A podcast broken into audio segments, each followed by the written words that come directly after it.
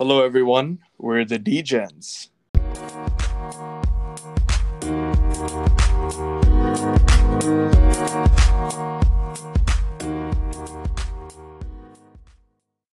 And we're here to talk about NFL football, and we'll be going through all the fixtures in Week 11. Geez, it's already Week 11 as we hit the middle of November and towards the back end of the regular season, the sort of witching hour as we head into the playoffs begins now. And it's me, Bean. I have Dario with me today.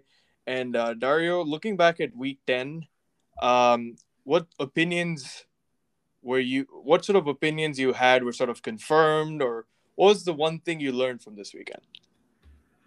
I'll be honest. I don't think I learned a whole lot this past weekend. It was a pretty boring week of football. And I think like the biggest takeaway that I had, or I guess it was just more of a surprise, was how many blowouts there were. There were a lot of games. If you listen to our episode from last week, there were a lot of games I was really interested in seeing. For example, the Patriots and the Browns being like, that was probably the game I was looking most forward to last weekend. And after the Browns got up to a 7-0 lead, they gave up 45 straight points and lost. So yeah, I noticed that 10 games last week were the final score. The teams were separated by double digits or much, much more. So yeah, it was not an interesting weekend of football. I'll tell you that much. What was your takeaway? Well, I had a couple of takeaways. The first thing is Matthew Stafford is allowing other defenses to have a lot of takeaways. That's the funny thing. He had the pick and then this 49ers chewed up 11 minutes of the first quarter for that scoring touchdown drive to George Kittle. And then right after that, the very next drive, the Rams turned the ball over again, tipped pass from Matthew Stafford. And then it's a pick six for all you know, they're down 2 scores already. So I really learned a lot about the 49ers and the way they manage the clock. And where has this team been all season? Yes, they're 3-5. They hadn't won at home before this game. I don't understand how. The crowd was amazing. The way they planned for this game. And in some ways, you kind of expect the 49ers to beat the Rams because they're 4-0 in recent fixtures against the Rams. But, I didn't think it was going to be this bad. I'm also going to say this. Hunter Henry might be the best red zone tight end in the NFL right now because he has like 3 or 4 receptions a game, and 2 of them, or at least one of them, is going to be a touchdown. I have him on fantasy.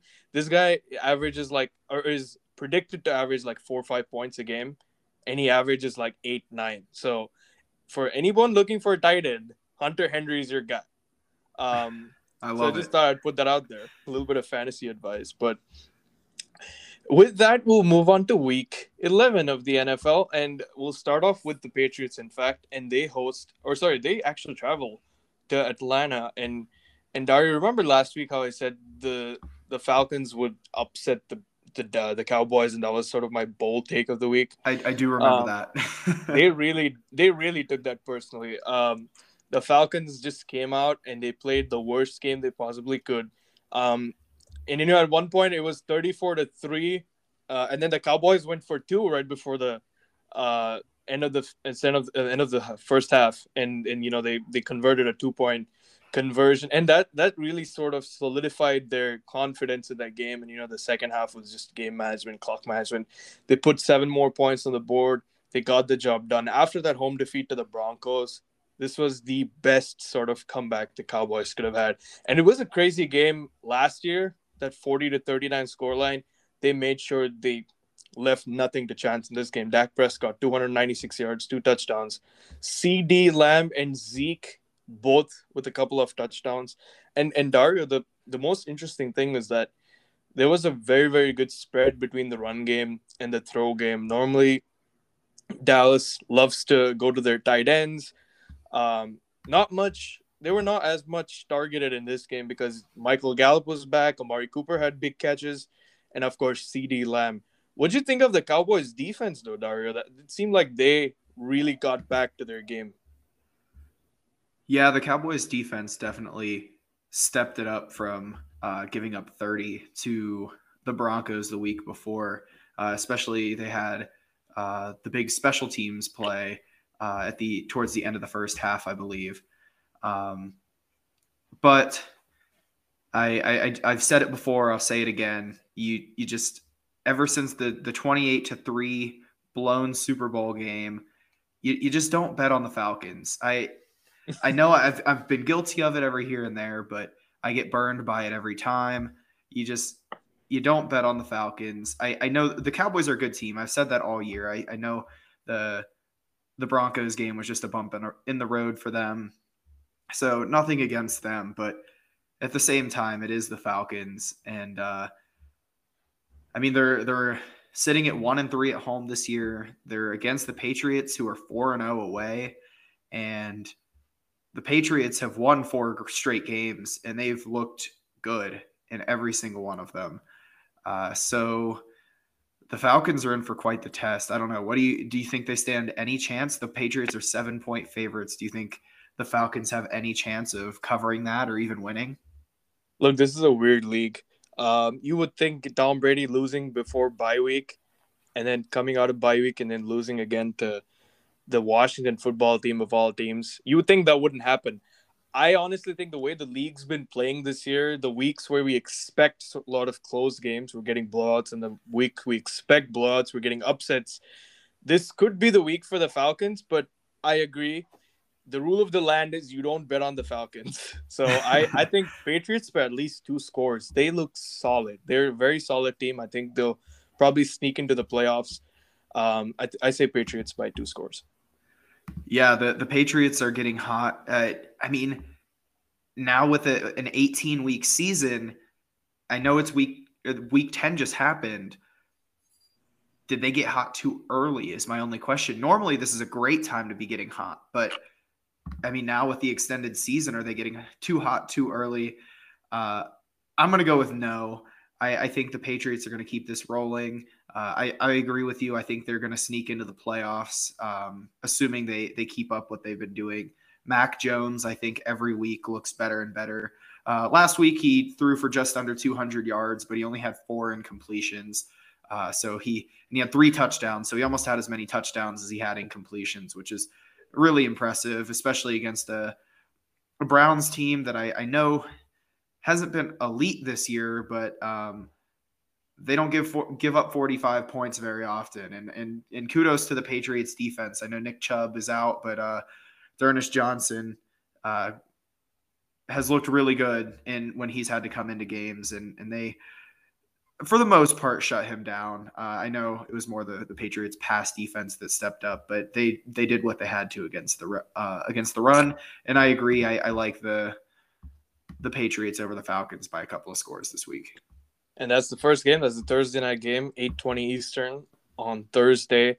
And again, yeah, well, just not to keep going on and on about this game, but they seem to be spreading the load among their offensive weapons. And you know, right now, Mac Jones and company are keeping everyone happy going offensively. So that's good for the Patriots at the moment. We'll move on to the Sunday games. The Buffalo Bills are at home against the Colts. The Bills, a little bit of a stutter in that defeat at Jacksonville, and then they come back and they do take care of business this time. You know, they beat the Jets 45-17. We've seen the Jets give up big points against the Colts and you know, against the Patriots as well. They give up 50 in that game, in fact. So Josh Allen coming back, throwing for 300-plus yards and rushing for some as well. He has 19 touchdown passes this season. And the key thing for the Bills this game was Bills to Diggs was back in play. It was back at its best. And you know, everything offensively went right for them on the day.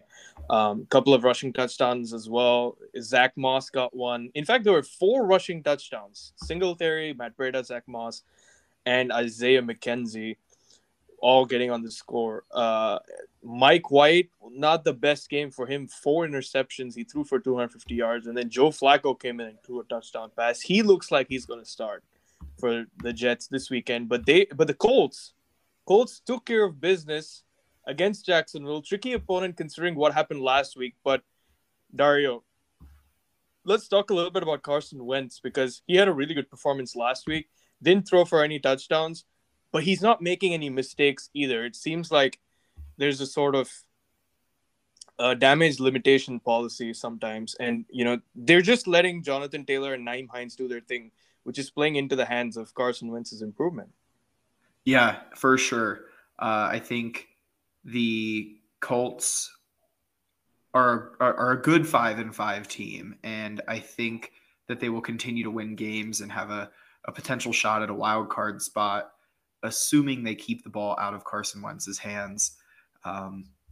Like you said, they need to just limit the damage that Carson Wentz is going to do. So how do they do that? Hand the ball off to their great running back, dump it off to Nyheim Hines. You can't let Carson Wentz make mistakes. But I mean, speaking of the Bills upset against the Jacksonville Jaguars 2 weeks ago, we almost had an upset part two this past week with the Colts after getting up to a 17-0 lead. It was a close game there in the fourth quarter, made them sweat a little bit. But true. Like you said, the Colts took care of business at home. This week they travel over to Orchard Park, New York to face the Bills. I think this is going to be a pretty good matchup. I see Buffalo as a 7-point favorite, and I don't know if they'll cover that. I know the Bills are a good team. They're a high-powered team, but the Colts, I think, are a little slept on this year. They've played a really tough schedule so far. They've played some good teams tight. They've won games that they should.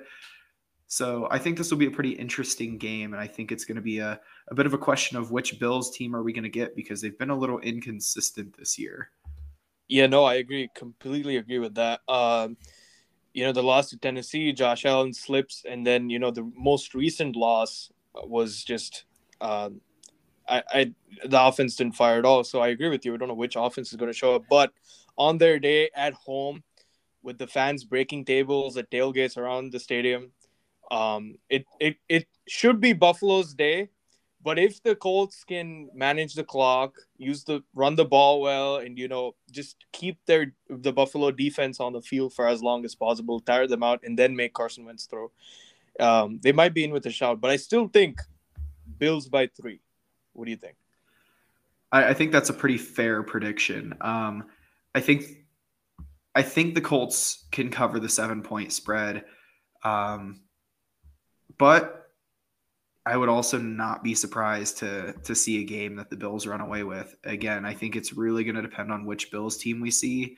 And I think the biggest matchup that I'm looking forward to is this Bills rush defense that allows 84 rush yards a game versus the Jonathan Taylor-led running attack of the Colts that puts up 136 rushing yards a game. So I think that's going to be the main battle that's going to determine the outcome. But I do like the Colts +7. Absolutely. And that game is one of the first games on Sunday. It's at 1 Eastern. We move on to the next one from Chicago. It's the Bears hosting the Ravens. And the Ravens last week definitely was an upset. I mean, none of us thought that the Ravens would lose by 2 scores. To the Miami Dolphins of all teams. But that Miami defense has been notorious for pulling out these kind of results every now and then. Lamar Jackson wasn't his finest hour. You have to say that the running game also needs to step up a little bit for Baltimore. Remember, they held that loud and proud record of having 100 rush yards every game for X number of games, tied with the Steelers, in fact. They couldn't break that record, and it's sort of been up and down a little bit in that aspect. I believe they just cut Le'Veon Bell as well. So a little bit of trouble in the backfield. You know, obviously they've had the injuries and stuff like that, but they have really good runners, you know, Lamar himself. So they should be hoping to bring all that firepower to Chicago against a well-rested Bears team who will still feel a little bit of injustice from that defeat at Heinz Field a couple of weeks ago. And, you know, Justin Fields, we were talking about how Mac Jones was improving. Justin Fields threw for 291 yards. And, you know, you can't really blame him for scoring a touchdown too quickly and giving Ben and the Steelers time to sort of set up that game-winning field goal in Pittsburgh. But it shows real intent from the kid, Dario. What do you think? Yeah, I think the Bears could pose real problems for the Ravens this week if they can keep their offense going how it was. They had a lot of success against the Steelers defense. They put up 414 yards, and I think that was led behind a run game that was just kind of chipping away at the Steelers defense, took some of the pressure off of Justin Fields throwing, which eventually let him open up the pocket and hit some receivers deep. Yep. On the other hand, all we talked about last week when it came to that Thursday night game, Ravens versus Dolphins, was, well, how many scores are the Ravens going to win by? The last thing we talked about and expected was the Dolphins to win by multiple scores. So I think that was a shock to the entire nation.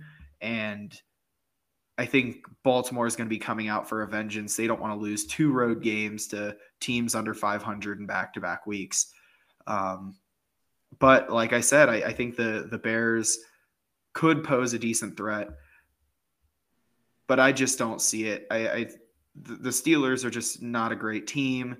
The Bears should have won that game. I see the Ravens running away with this thing. They're going to be out with a vengeance this week. And I like the Ravens to cover the 4.5-point spread. I agree with you on every single point there, but I do for some reason, I smell an upset here. I think Chicago is going to win by 3. We'll just, as a Steelers fan, I hope that happens, but I've just got a feeling that the Ravens are going to bounce back. They've done that in the past, but you never know what this league brings to you. And with that, we'll move on to the next game. It's the Browns at home against the Lions. And speaking of never know what's going to come up in the NFL, these two teams, the Lions not losing, and spoiler alert, it wasn't a bye week either. So they're not going to go 0-17. They might still be the first team to go 0-16-1, but I thought the performance was great. The running game was brought back pretty well. DeAndre Swift, 100-plus yards for him.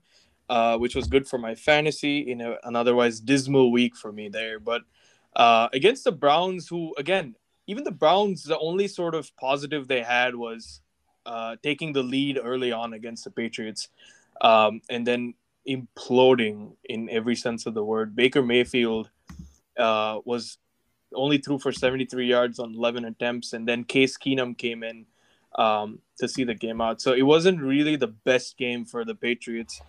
What really surprised me was that defense sort of gave up that many big plays to Mac Jones and the Patriots. We were talking about it earlier. And you mentioned D'Ernest Johnson, 99 yards of rushing and almost 60 yards of receiving from him. Obviously Odell's gone. We thought he was the problem. Apparently not. Not just him. We've been talking about Baker's shoulder the whole season. Jarvis Landry comes out. He's not happy for some reason, they remind me of the Patriots so much. The Cleveland Browns, they have a bunch of these receivers who are all pretty decent and on a similar level to each other, but the load is not being split as evenly as Mac Jones is able to do on the Patriots, and that's something that should sort of lift the spirit of the Detroit Lions. If they can run the ball well and take time off the clock and absolutely, keep Baker and the Cleveland offense off the field. Of course, they didn't have Nick Chubb last week. That if they have him back this week, it might be a different story. But Dario, do you think there is a chance that the Lions could repeat the performance they put in at Pittsburgh with whatever I just said? I don't expect a tie in back-to-back weeks, but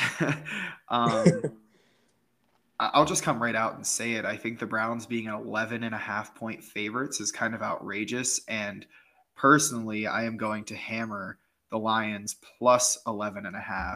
I don't think they'll win this game, but this past week was the first week that the Lions were really able to put up any sort of rushing attack. So like they put up 306 total yards, and Jared Goff, he threw 25 passes, but I think he only had like, it might've been less than 10 attempts, or maybe it was less than 10 completions before overtime.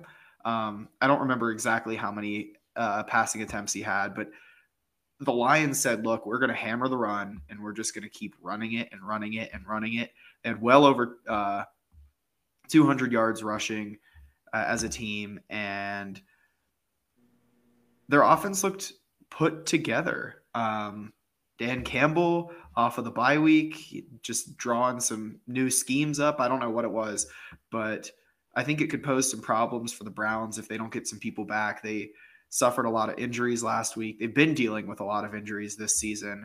And if they don't get the right people back healthy, especially on the offensive side, I don't know how they can put up a whole lot of points, let alone win by 11.5. So the Browns are definitely the better team here, but I think the Lions have showed enough heart here and there, I guess, to potentially keep it close. No, I absolutely agreed. The one thing I do know for sure is that the Browns are not going to give up 45 this week.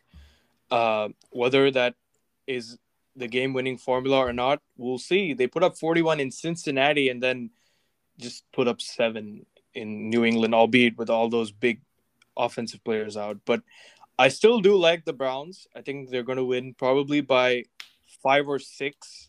It's going to be a closer game than the 11-point favorites that you just mentioned that they were. Yeah, the only way I see the Browns covering that almost 12-point spread is if they can get some of those key pieces back. And the Lions' rush defense is terrible, so they need to build that running game back up. But like I said, they're just missing so many pieces, and they just looked a mess last week. So we'll see. Well, the Browns definitely looking to bounce back, and the Detroit Lions looking to build on their result in Pittsburgh last week. That game is at 1 Eastern as well. And then we move south to Tennessee at home against the Texans. And the Tennessee Titans have just gone from strength to strength. They lost Derrick Henry in the stretch. Bring in Adrian Peterson. They use Jeremy McNichols more. They use Devonta Freeman a lot more. They give Ryan Tannehill the sort of flexibility of throwing the ball. It's just been all positive things. They've gone strength to strength. There's been quite a few. As I said, Derrick Henry is a big piece of this Titans offense, and to lose him for the season is big. But the running game still going strong. Ryan Tannehill himself rushing for a touchdown in that win over the Saints. And, you know, they got the stops when they needed to, especially that 2-point conversion right at the end. Marcus Johnson, 100 yards of receiving. And he's splitting the receiving sort of burden out. You know, Jeff Swaim in recent weeks has been a big target for Ryan Tannehill. And the defense, you know, they showed up in Los Angeles. They showed up again when they needed to against the Saints. And, you know, Dario, I said earlier that the Texans are going to go 1-16. This definitely looks like another L for them, even though they're coming off the bye week. Well, they played the Dolphins this past week, or was that 2 weeks ago? That was 2 weeks ago. The Dolphins played the Ravens. Oh, you're right. You're so right. Wow, that did. It seems like, because I know I thought the Texans, I remember betting on the Texans that game thinking they were going to cover, I think it was a 5.5-point spread. And I just remember being disappointed when Tyrod Taylor came back and didn't have the impact that I thought he would. But yeah, like you said, the Texans are coming off rested. And I know I made the bold prediction last week that to the Titans, Ryan Tannehill is more valuable than Derrick Henry, which there's some context behind that in saying that nowadays in the NFL, losing your quarterback is typically a bigger deal than losing a running back. But I tell you what, the past 2 weeks, the Titans have won, but it has not been because of their offense. Their defense has really been carrying them. They only put up 264 yards of offense last week, while They gave up 373. Obviously, they limited the Saints to only 21 points, but they almost blew it there in the end. So I still like the Titans to win the AFC South. I like the Titans to make the playoffs, but if they can't get a rushing attack going, Ryan Tannehill is not going to be able to put the team on the back, and the defense isn't going to be able to win every game by themselves. So I don't know. In saying all that, I still don't think the Texans are going to make this a close game. Yeah, but like you said, it's been a really weird year. It's been a really weird past couple of weeks. And like I said, I do like Tyrod Taylor at the helm of this offense better than Davis Mills. But I just, at home, the Titans have played really well at home this year. I just don't see the Texans putting up any sort of fight. No, I completely agree with you. And to the point of the run game, you know, Adrian Peterson, McNichols, Freeman, they have a few names they can split the load around, but they don't have the Derrick Henry that we were talking about in our last episode, and which means Tannehill has to throw more. The connection with A.J. Brown just becomes a lot more important, and you hit the nail on the head with the defense, winning them points and winning them games. So we'll see how long that lasts. That defense has improved this year. I think they'll win this easily. They'll go ahead to 9-2, but the real sort of challenge for the Titans is going to be in the playoffs. Yeah, the Titans definitely, I mean, there's never a good time to lose a guy like Derrick Henry, but they lost him at the right time, where they kind of lost him right at the end of their gauntlet of games where they were playing one of the toughest schedules in the league. And I believe they have the easiest strength of schedule the rest of the season based on record. So, like I said, I think they're going to continue to win games, but I don't know that they're going to be able to make a playoff run without them. Absolutely. So, AFC South matchup there, 1 Eastern, and then we move on to the NFC North matchup between the Vikings and the Packers. And the Green Bay Packers shut out the returning Russell Wilson and the Seahawks at home last week. That game was a very weird game. It was not necessarily Aaron Rodgers' best game. He didn't throw for a touchdown. He threw for 290 yards. But it was A.J. Dillon. Obviously Aaron Jones is an injury concern for the Packers. They had Davante Adams back. But A.J. Dillon, 66 yards of rushing and then 62 yards of receiving yards. It's a huge sort of boost for the Packers to know that even if Aaron Jones was to miss some time due to injury, they can rely on someone like A.J. Dillon in the backfield to sort of make up those yards. They're playing against the Minnesota Vikings that won last week, 27-20 against the Chargers. And I thought that was a very impressive win for Kirk Cousins and company. And Kirk Cousins continues to be accurate this season, 18 touchdowns and just 2 interceptions. And obviously they're 4-5. He's not the reason why they're 4-5. Clearly, it's been the defense. It's been injuries to the defense. Dalvin Cook came back, which was a big positive. He rushed for 94 yards, had 24 yards of receiving, and obviously got that touchdown as well. Justin Jefferson has been a shining light for the Vikings going forward. So offensively, Dario, this seems like it's going to be a very, very action-packed game. Just looking at the sort of firepower on either side. Yeah, this is a game I'm really looking forward to this week. Like you said, as we were previewing the Seahawks-Packers game last week, we talked about the excitement of Russell Wilson versus Aaron Rodgers, and I know we were both hoping for a shootout, and almost the exact opposite happened. It was a very defensive game with some hard-earned touchdowns with Dillon there. And the Vikings, I know the Chargers have looked a little rough the past couple weeks, and I know they're 5-4 now, but I still genuinely believe that the Chargers are a good team. So don't take anything away from the Vikings there. That was a very solid win that they had last week, and I will reiterate the Vikings I think are a great 4-5 team. and it's at home for the Vikings, and everybody knows that it's tough to play in Minneapolis. Those fans go crazy, especially with the Viking horn that plays annoyingly after every single thing that that the Vikings do. But an interesting stat that I saw this week is that Aaron Rodgers in Minnesota is 7-6. So he's rocking just about a .500 record. And this is not as dominant a Packers team as what they've had in years past. Granted, they're 8-2, 9-1 against the spread. They've had a lot of really solid wins. One of their losses was with Jordan Love against the Chiefs. But like you said, Kirk Cousins has... If his name wasn't Kirk Cousins and he wasn't on the Vikings, I think he'd be up there for the MVP conversation this year with just how well he's been playing at quarterback.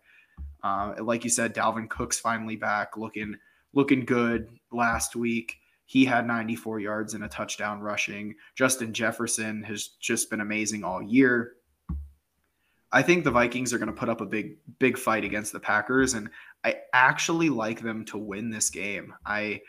If this was in Lambeau, I think I'd take the Packers, but just because it's in Minneapolis, I think I'm going to take the Vikings in this one. It's an interesting prediction. I agree with almost every single thing you said there. And to the point that they're playing in Minneapolis, you know, another thing is that if I was an opposing coach playing the Vikings, I would be the most annoyed person on earth, because they're one of these offenses that find that long play of 20, 30 yards to someone like a Jefferson or a Thielen on third down, just when you think you're about to stop him. They just come up with a big play, and they keep the drive going, and they chew precious minutes off the clock. And someone like Aaron Rodgers, who loves to go quick, loves to be on the field dictating what happens. That 7-6 record that you mentioned, you know, it's no surprise with the way the Vikings have played in recent years, especially under Mike Zimmer, that, you know, it can be like annoying at times to play the Vikings because they're that sort of team. And I agree with you. I think the Vikings are going to win this by 3. That's my prediction. Are you? Wow. Yeah, that's pretty much where I'm at. I think assuming the Vikings can limit Aaron Rodgers, which the Packers haven't really been putting up a ton of points, especially the past 5 weeks. They've put up 24 points 3 times, but no more. And they have faced some good opponents and some not so great opponents in that time. But I don't know. I just get the feeling that the Vikings are going to really show up this game. I might even go as far as saying that the Vikings might win this by multiple scores, just especially with how weird this season's been. I could see this being a game that it's like, oh, obviously the Packers are going to beat the Vikings, and then the Vikings show up and win by 20. So I don't know. I don't think they'll win by 20, but just with how the season's been going, it wouldn't surprise me. Right on. And that game is also in 1 Eastern. It's going to be a very interesting game, divisional matchup. And then we move on to another 1 Eastern game. It's the Jets at home against the Dolphins. And the Dolphins, well, they beat the Texans 2 weeks ago. They beat the Ravens, which was the more unlikely of the 2 wins, at home. And now they travel northeast to New Jersey, to play the Jets. And, you know, the Jets, well, they put up 30 points in Indianapolis in that defeat. It was the defense that let them down. Now they're coming into this game with a pretty terrible record of 2-7. And, you know, Mike White in the previous game threw 4 interceptions. He was injured in that Colts game, and we thought he's going to come back against the Bills, try and make it close against the very angry Josh Allen and company, who just lost. But unfortunately, he threw 4 picks. Joe Flacco comes into the game and throws a touchdown in his 3 passes that he gets on the field. So he looks like he's going to be starting in this game. Dario, before I ask you how much that changes things, I want to ask you first, do you think the Miami Dolphins are going to dominate this game again? Or with what we've seen so far this season, could this be another one of those like weird games that, you know, the Jets are just going to come out and like they did against the Bengals and prove everyone wrong? I don't know that I think either of those will happen. I don't think – I mean, at this point, Joe Flacco is just a name. He's nowhere near the Ravens quarterback that he used to be. He's old. He doesn't have a whole lot of recent playing experience. As you said, the Dolphins have been playing well the past few weeks. They had the big upset win last week. But I don't know that I'd say I expect them to dominate. I could see this game ending like 13-10. I think this is going to be one of the most boring games to watch this weekend, not just because it's two bad teams, but two teams with offenses that are so questionable. You just don't know what you're going to get from them. I think it's going to be a very low-scoring game. I think it's going to be boring. This is the type of game that you watch if you're trying to take a nap during the 1 o'clock games. So, yeah, I think the Dolphins are going to win. I don't expect Joe Flacco. I mean, Joe Flacco threw a garbage time touchdown while the Jets were down 45-10. I think the Dolphins are going to win. I could see them winning by exactly 3. They're favored by 3. I could see them winning by exactly that. But I just don't think it's going to be a fun game. Yeah, I agree with you. I think it's going to be a game for – if I was the Miami defense right now, I'll be looking forward to this game. And, you know, I think I agree with you, either 3 or up to a score, depending on if they get a pick six somewhere in the mix. But, yeah, it's not going to be – it's not the highlight of the weekend, is it? So, I agree with you. Miami by 3 to a score. Yeah, I'll be honest, and this is the last thing I'll say about this game. I just don't know why the Jets are going to Joe Flacco. Like, I know he has some experience there. But, like, you know what you're getting with Joe Flacco. You're getting an old quarterback that doesn't have much left in the tank. I just don't get why, after one bad game that Mike White played, he looked good in the previous weeks. Like, just give the kid a shot.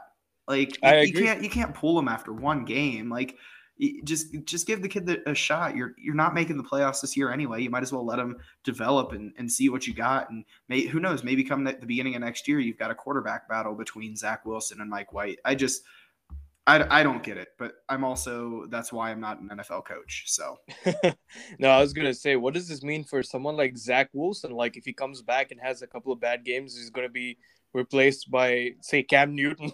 Cam Newton's staying in Carolina now. No, yeah, I was just throwing names out. But it'll be interesting to see how Flacco and company deal with that Miami defense on 1 Eastern on Sunday. And then moving on to the next 1 o'clock game, we have the Eagles against the Saints. This is a very tricky one for some reason. I can't put my hand on what it is. Is it the recent uptick in Eagles' performances, their big win over the Broncos, who, let's not forget, won by 2 scores in Dallas, a team that the Eagles gave 41 points up to? But, you know, we were speaking about the Eagles' run game and how that's not been ticking as much. Well, against the Broncos, they had 83 yards from Jordan Howard. Boston Scott had 81 yards. Jalen Hurts, 50-something yards. And you know, a bunch of receivers getting good yardage as well, with Devontae Smith being a pick of them with 2 touchdowns as well. They look a lot more seasoned now. They're 4-6. I know they have their ups and downs to the Eagles, but it was a very good Broncos team that they beat in Denver, and you know, the Saints. Well, you alluded to it earlier. They put up 21 points, but they still have a backup quarterback. They're not going to have Jameis for the rest of the season. And it's going to be a game where they rely on their defense to stop the run, to stop Jalen Hurts and company from getting those big plays. I don't know what Saints to expect, because their run game, you know, especially with Alvin Kamara sidelined, this could be a game where, you know, Dario, they see themselves – down by a bit, and you know they're forced to throw the ball with Simeon, and that's where he cracks under pressure. Yeah, I really like the Eagles this week. I will say they have not won a game at home yet this year, so that provides a little bit of question marks. But you got to treat every game as a completely new one. You can't fall only into the patterns that you've seen, and. One pattern that I have seen that I think I will follow is that they've looked pretty darn good the past 3 weeks. I mean, even the 2 weeks before that, they lost to a good Raiders team and they lost to a good Bucks team. The Saints are just – they put up a good fight against the Titans last week. But again, it just, the Titans offense is just so questionable at this point that it's just like, I don't expect the Titans to blow anybody out the rest of the year, really, except for like bad teams like the Texans this week. But as you said, the Eagles have looked better and better. Jalen Hurts is getting comfortable, I think, because, as you said, the run game is starting to get going. Long-term, Jalen Hurts cannot continue to be the leading rusher on that team. And I think that the Eagles are going to edge this one out, especially playing at home at Lincoln Financial Field. Yeah, I mean, again, it's going to be Trevor Siemian when he's in that position of being down by a certain number of scores. He had 15 incompletions in 34 attempts against the Titans, albeit against a much better defense than the one they're probably going to come up against this weekend. But it's going to be a test for sure, and I agree with you. I like the Eagles. I think they're going to win by 3, I would say. It's going to be closer. Yeah, I could see it either way, to be honest. I think the Eagles are going to win, but I could see them winning in a close game, or I could see them just running away with it. I could really go either way. Right, and no Alvin Kamara for the Saints, so their biggest player is going to miss that one from Philly. That's at 1 Eastern. And then we move on to the next 1 Eastern game from Charlotte. It's the Carolina Panthers at home against the Washington football team. And, Dario, this is the battle of the two biggest winners of last week, the upset kings, if you want to put it that way. The Panthers stormed into Arizona with Christian McCaffrey back, with Cam back, with his swagger. He yelled into the camera saying, "I'm back, I'm back." And he did look like it too. You know, in that first quarter, he had 2 red zone plays. So rushed for a touchdown and then threw one to Robbie Anderson, who's been a little flustered this season. Christian McCaffrey came back and did his thing. 95 yards of rushing, 65 yards of receiving. PJ Walker, some of the pressure was taken off earlier on by such a big margin of lead that they had. The interception from Colt McCoy and then the injury and then Chris Streveler, who I'm sure a lot of you haven't heard who he is. But, Arizona just couldn't get the run game going against the Panthers defense. And they looked a lot more like the 3-0 Panthers that we saw earlier in the season. But, they're coming up against a Washington team that showed a lot of fight, passion in their win against the Buccaneers. The Buccaneers off a bye. They picked Tom Brady off twice. Tyler Heineke, 256 yards for a touchdown. And then you mentioned it earlier, Antonio Gibson, 2 touchdowns on 24 carries as well. So this is set up to be, one of those games where you didn't think this would be an interesting game, but now you want to see who can actually carry on with this run, Dario, of, beating good opponents. Now they're coming up against each other. Yeah, I know I predicted last week that the Buccaneers would walk all over the football team. But in watching them win, I saw that as a big Taylor Heineke revenge game from the playoffs a year ago, where Heineke really played well and they had a shot at winning and they didn't pull it out. And then last week they played at home and managed to get the win. And I think that's about where their run ends, in my very unprofessional opinion. The Panthers, I think, finally are getting some fire back under them. They're out of the horrible play of Sam Darnold. I think so. Cam Newton will be starting this week, and he just brought so much energy to that locker room last week. And especially with Christian McCaffrey's back from injury, and he looks like he's firing on all cylinders.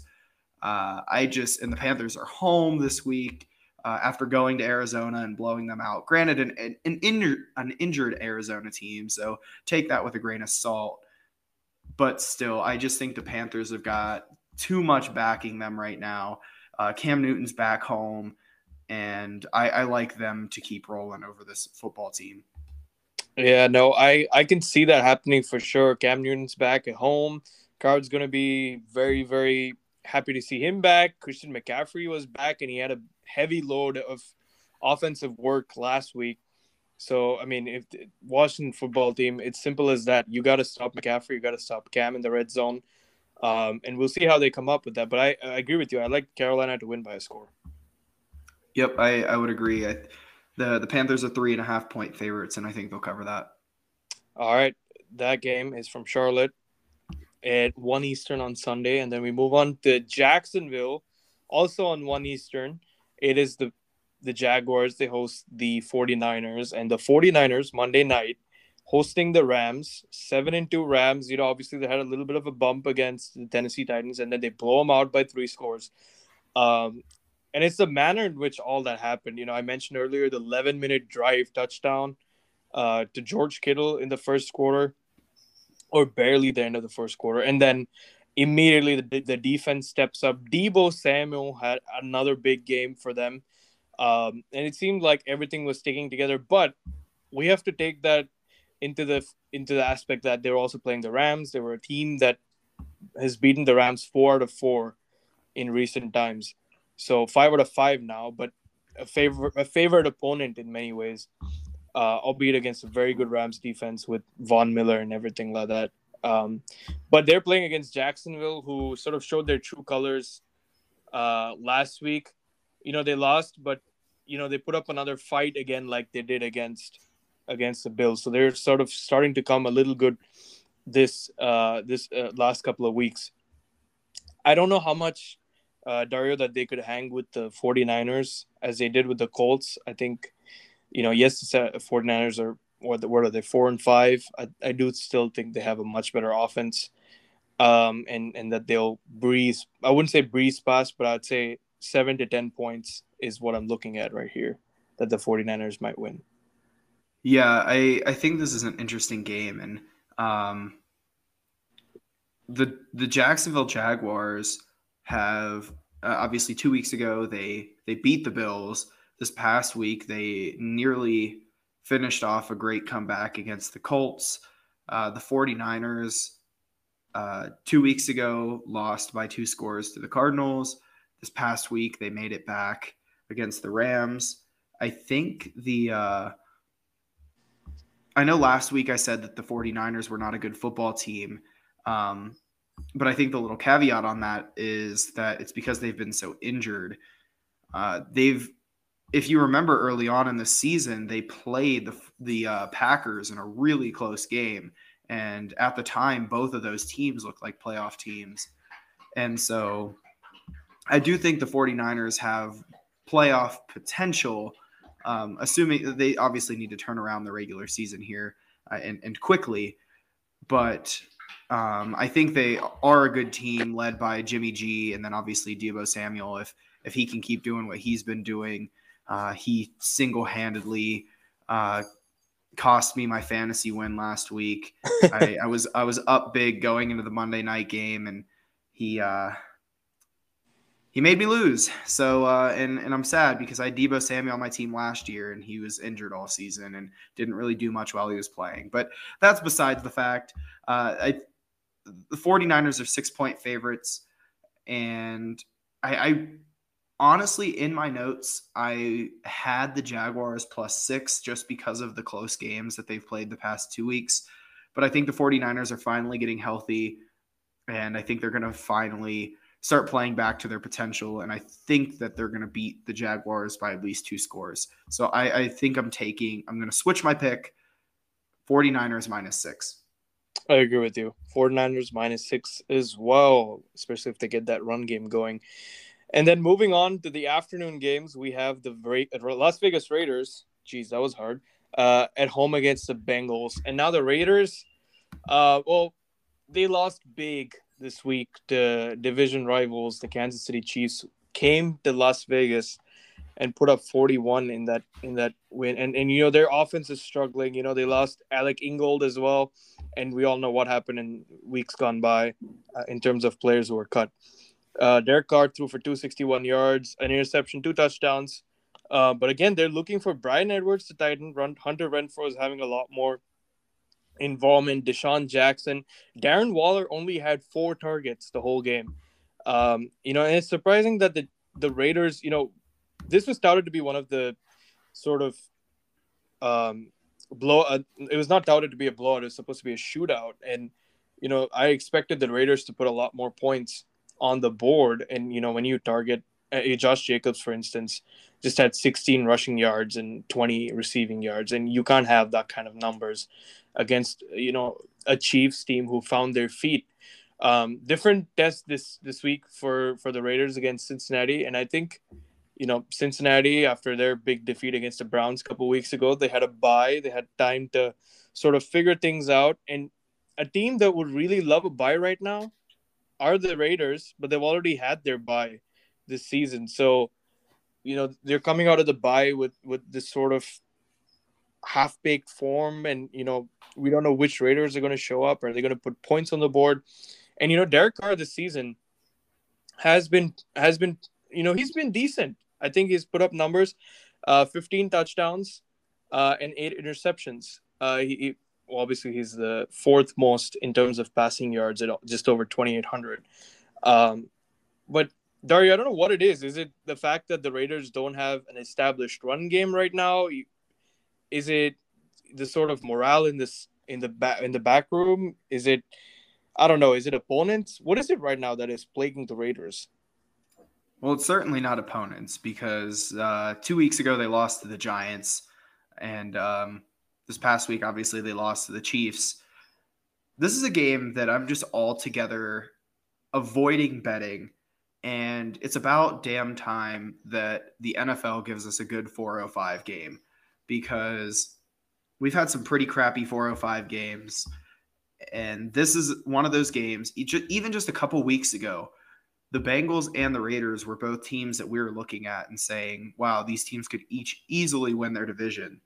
Yep. And since then, they've each suffered 2 straight losses. Obviously, the Bengals are coming off of a bye, but in each game, each team's most recent game, they've lost a combined 82-30, which is abysmal.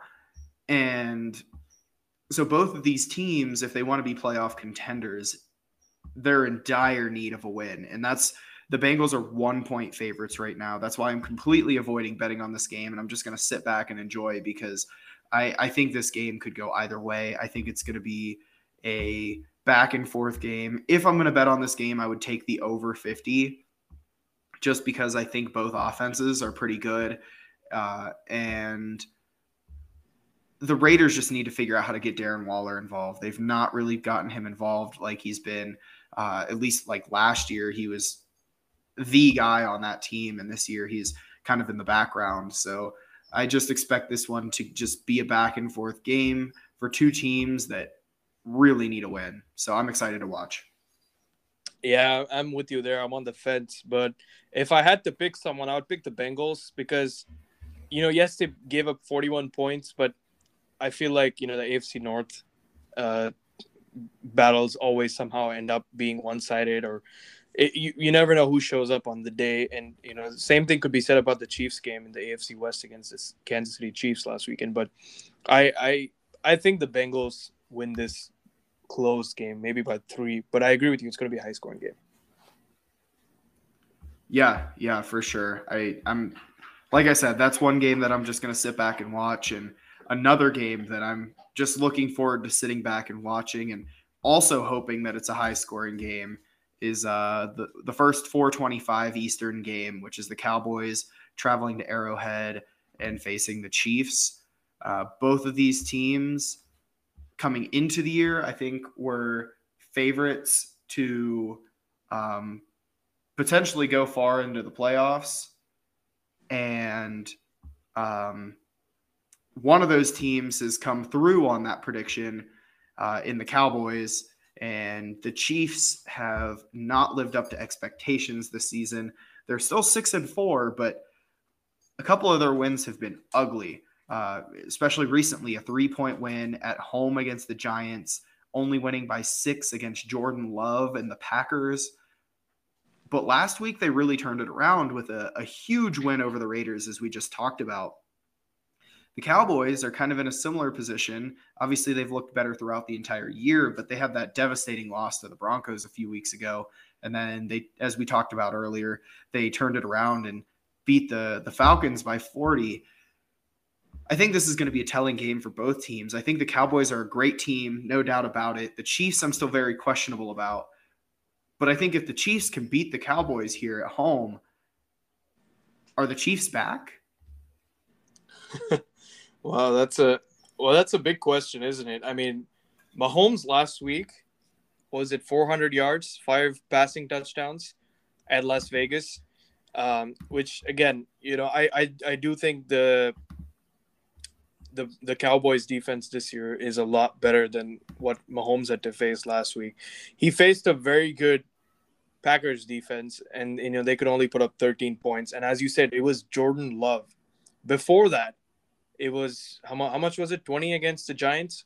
So yeah, 20-17. Yeah, so they've struggled, and those games were at home. And I think this Vegas game, as I was saying earlier, division game, it was probably everything goes out of the window. Form, stuff like that. I think this game is set up for Dallas. They were very underwhelming against the Broncos. The Broncos, everybody thought, the Cowboys have been found out, and then they come back and absolutely wreck the Falcons. And that's the offense we're sort of used to seeing. Dak Prescott throwing for 300 yards.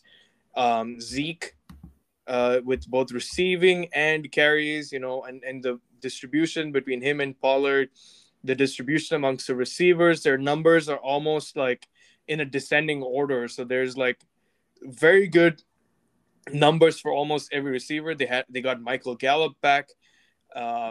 And so there's just big plays from the Dallas team last week. And, I think they're going to continue that against this very, very porous Chiefs defense that were not tested as much last week. But I hope it's a shootout. I agree with you. I just want to sit back and watch two good football teams just go at it. And, hopefully we have a high-scoring game. I don't know what the over-under is, but bet the over. Yeah, it's at 56, so it's really high. But I hope it goes over because I've got Dak Prescott and Amari Cooper. So I would love to see, let's just say Dak Prescott throws 5 touchdowns, 3 of those to Amari Cooper. I'd be loving my fantasy day if that were the case. Yeah, you'd win the next 3 game weeks on just that if that happened. Exactly. No, I don't actually expect that to happen, but I will say that as I said, I think if the Chiefs win this game, they might officially be back, but I mean, the Chiefs are 2.5-point favorites and they just haven't proved anything to me this season. The Cowboys, besides their one hiccup against the Broncos, have been pretty much without blemish this entire season. I expect the Cowboys to win in Arrowhead.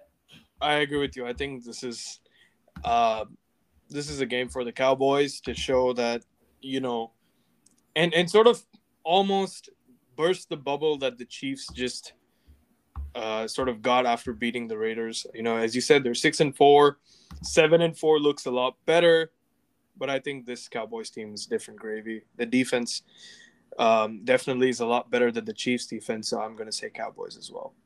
It's going to be within a score, but the Cowboys definitely look the better team, and that's the first 4:25 Eastern.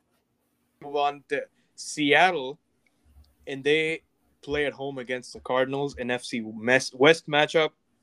And both of these teams had pretty average weeks last week. It was not great performances. The Seahawks didn't even get on the board in Green Bay. Russell Wilson is back. Everything's going to be rosy. It wasn't 20 incompletions in 40 attempts for Russell Wilson, 2 interceptions and just 160-something yards. DK Metcalf got ejected. And Gerald Everett was the highest receiver with 63 yards. There was no run game to speak of.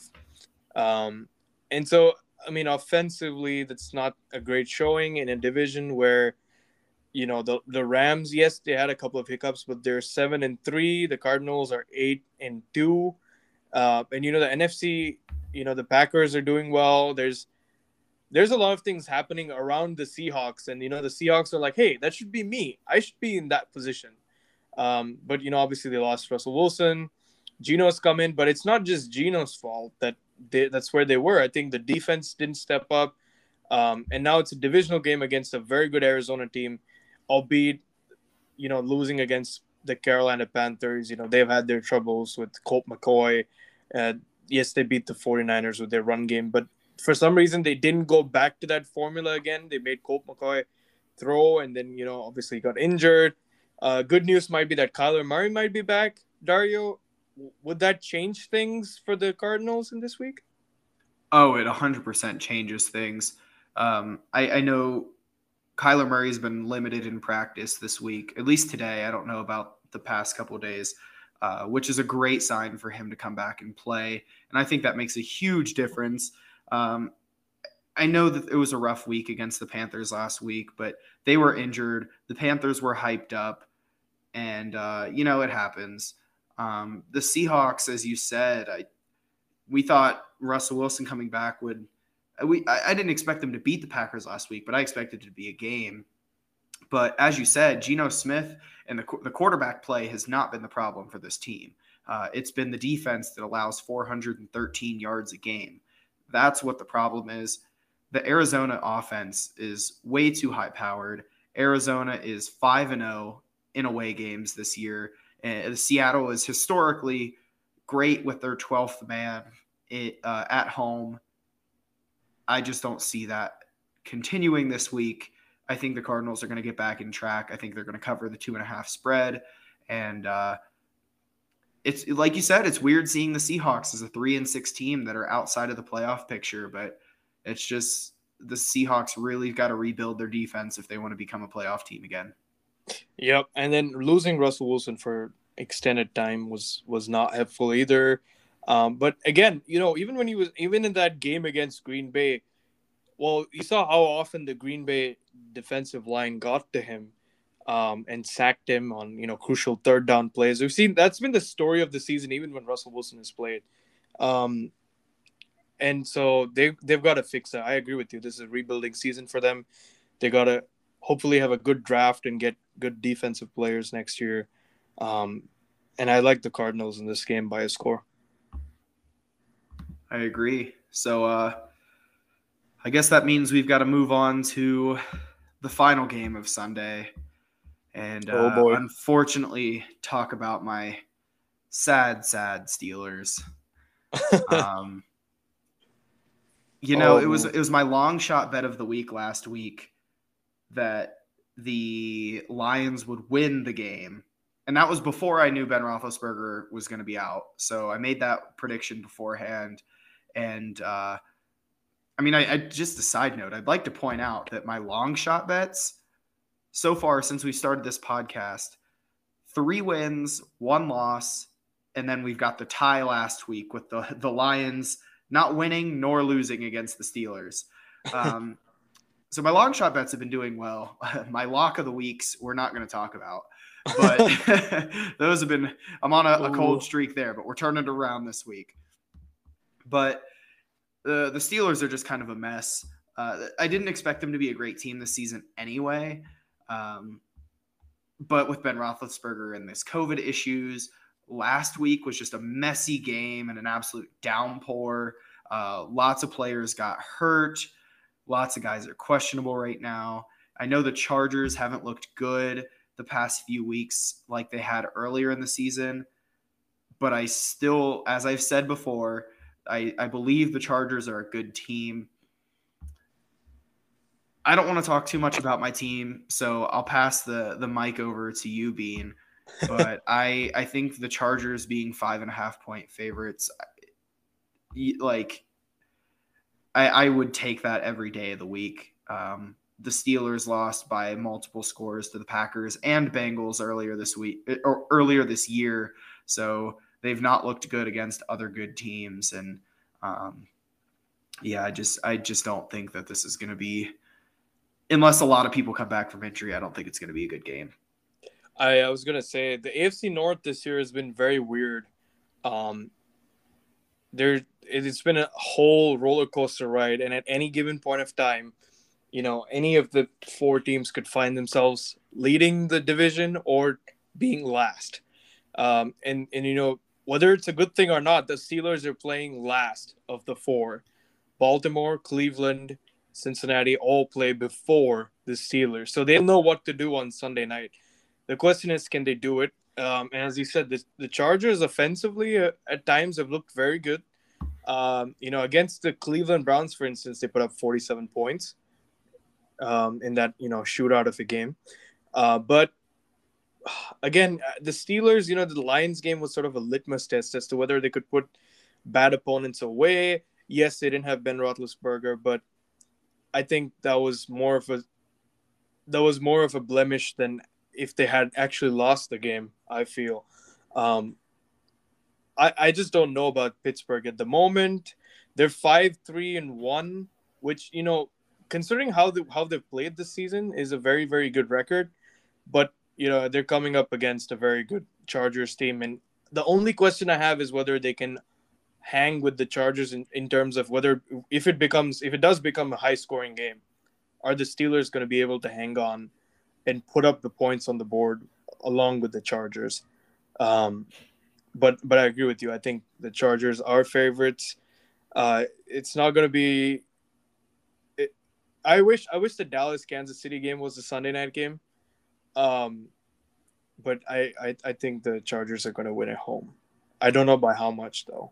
Yeah, and just a word of the wise to anybody listening, if you're thinking about betting on this game, I would probably bet on this game early because I know Roethlisberger has a chance of coming back, but at the moment it's seeming pretty unlikely that he's going to be able to come back from COVID in time because I know he's still battling some symptoms.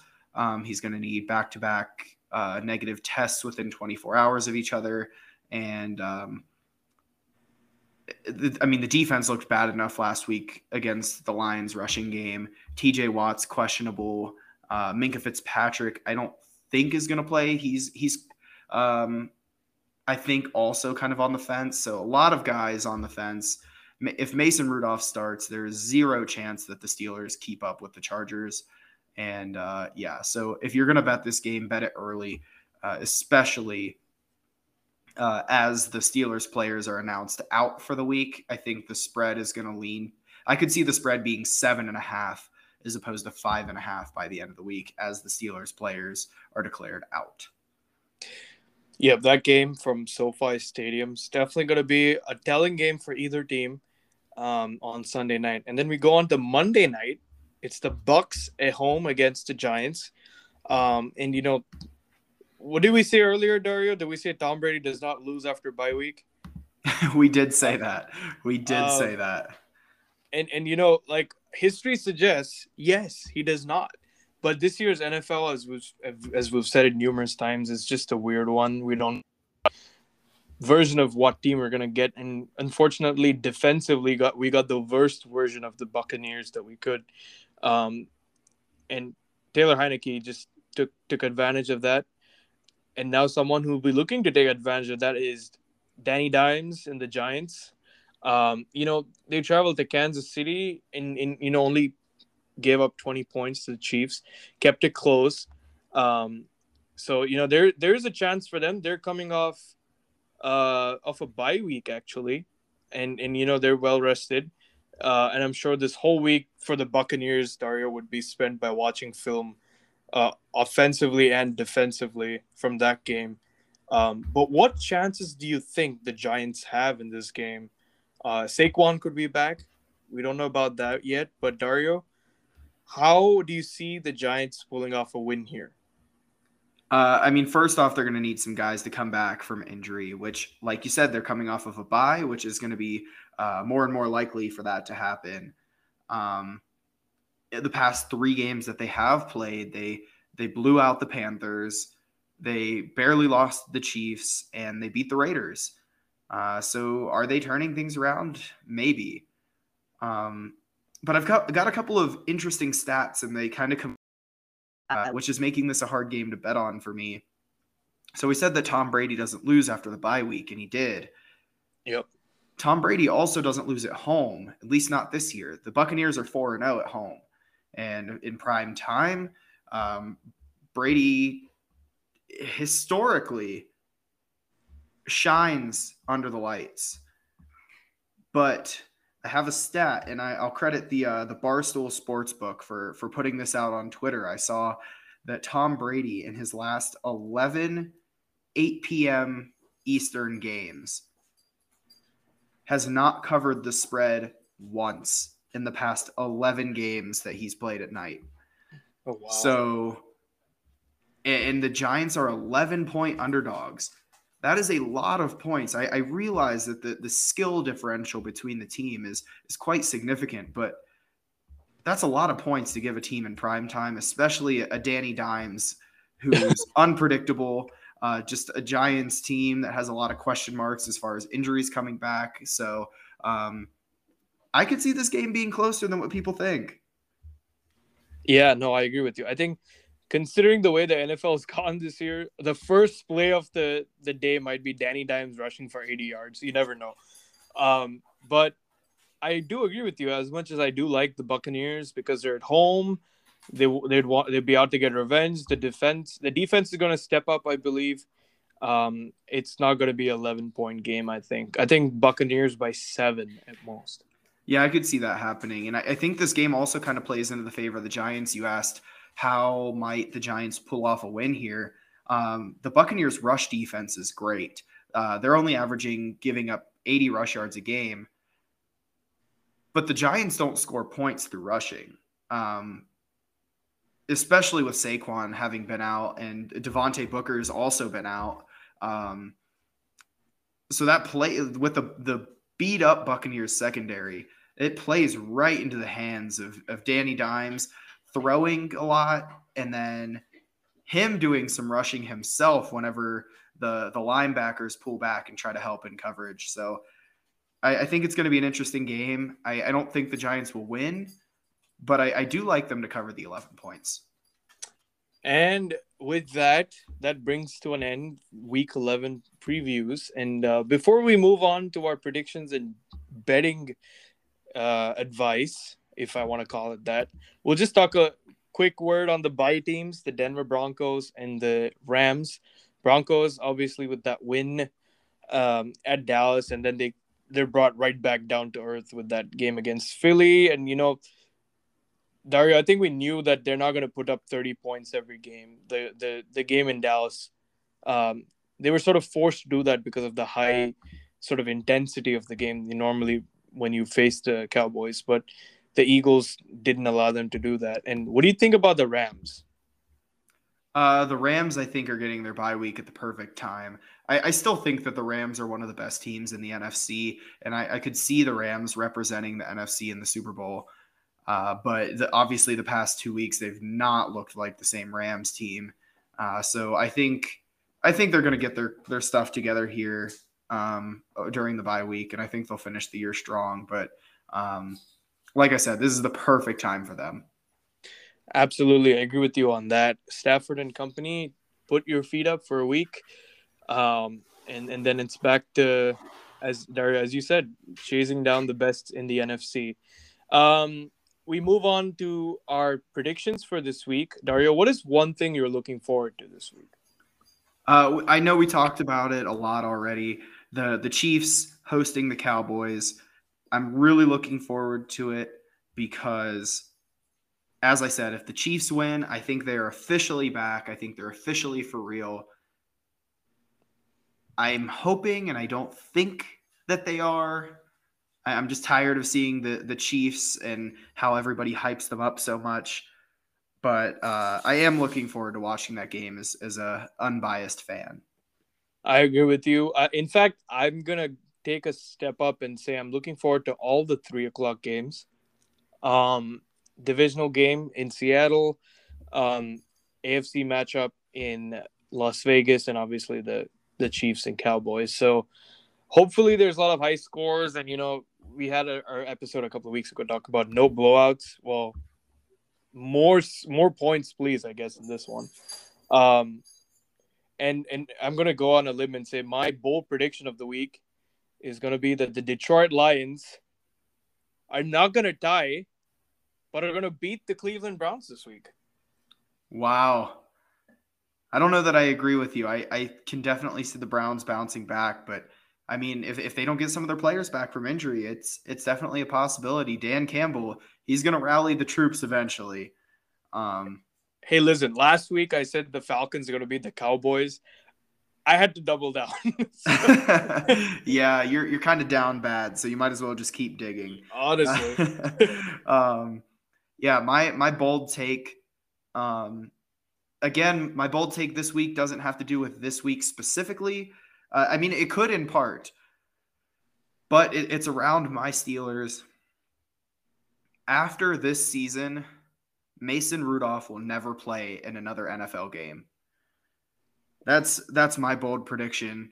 He looked terrible this week, and I don't think single-handedly he's the reason that the Steelers tied.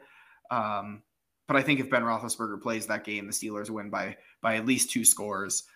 Mason Rudolph, he missed a wide-open Ray-Ray McCloud in the end zone at one point, and he just missed a lot of other throws. He just doesn't look comfortable. I don't think he's a good quarterback.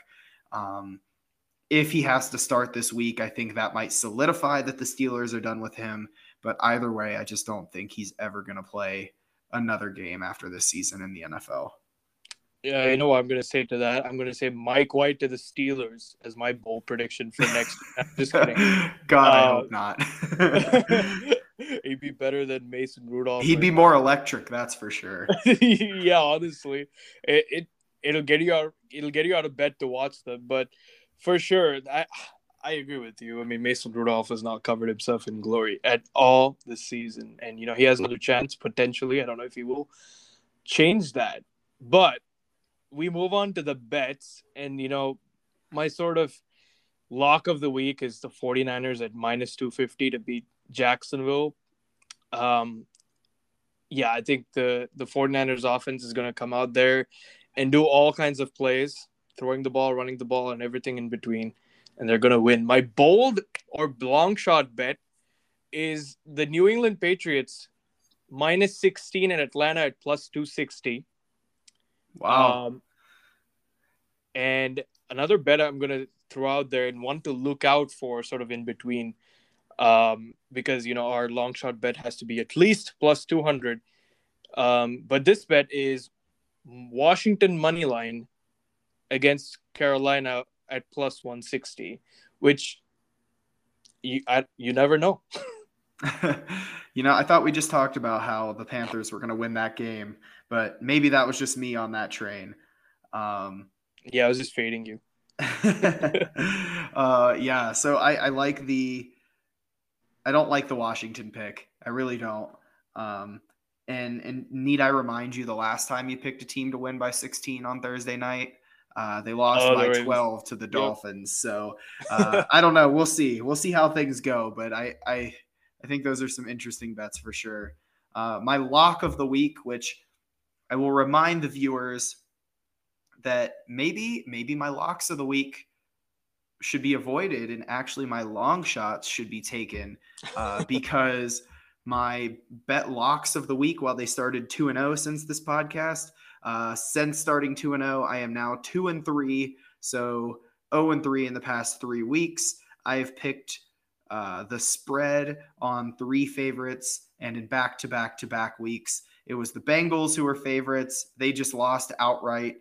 It was the Cowboys who were favorites. They lost outright. And it was the Rams who were favorites. They lost outright. So I've got a bad track record with my locks of the week. So hopefully this one plays into my favor with this team losing again, but I just don't see it happening. I like the Chargers -5.5.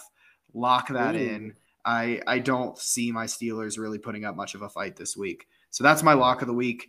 Going to my long shot bet, which is 3-1-1, as I said before. So I'm up big money on my long shot bets. So this is the one you should probably actually look at.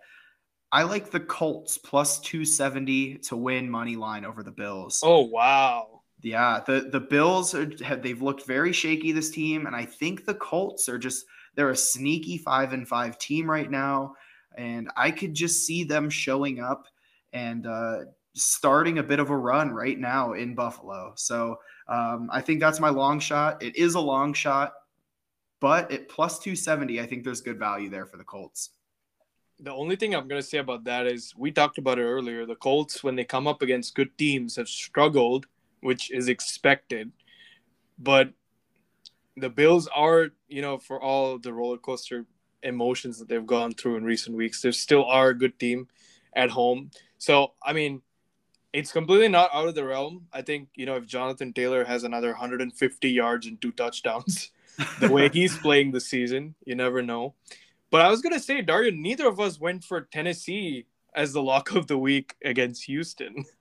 I thought about it, but it just, again, I know we've said it probably 20 times this episode, the way the NFL has been going this season. That is the obvious bet of the week. And that's exactly why I'm not taking it. Yep. And for everyone listening, if there's anything you should learn from this podcast is that don't listen to us unless it's a long shot. And Dario, thank you so much again for being on. And, you know, that's how we're going to end this episode for week 11. Looking forward to the games. And thank you, everyone, for listening. We're on every Wednesday night. And again, remember, we're the D-Gens. If you want bad takes about NFL and predictions, don't forget to follow us on Spotify and follow our Twitter page, D-Gen_football. Thank you for listening.